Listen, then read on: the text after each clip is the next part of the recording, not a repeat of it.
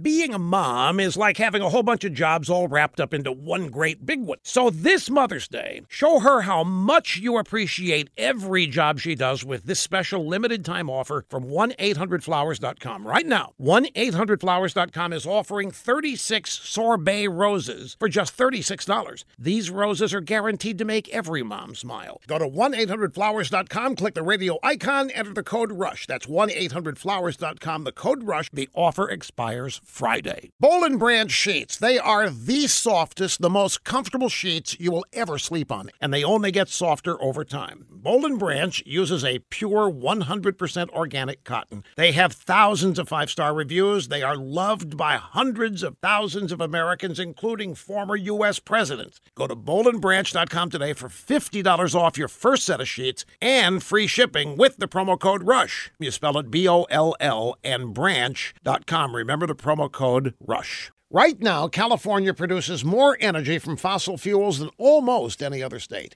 and Californians consume the most energy from these sources. But environmentalist wackos are putting pressure on Gavin Newsom, the left wing extremist governor out there, to ban all new gas and oil drilling in the state.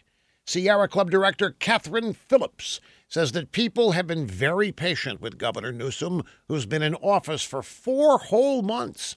She warns that patience could wear thin if he doesn't act by his six month mark. Now, imagine if Newsom was dumb enough to do what they're demanding. Aside from suffering massive job losses in the energy industry, the state would have to import all of that oil and gas that consumers use. Prices would skyrocket, and the poor and women and illegal immigrants would be the hardest hit. Despite what these wackos say, renewable energy can't even begin to make up the difference. It's not even renewable. But this is the kind of idiocy that has become standard operating procedure for left wing lunatics.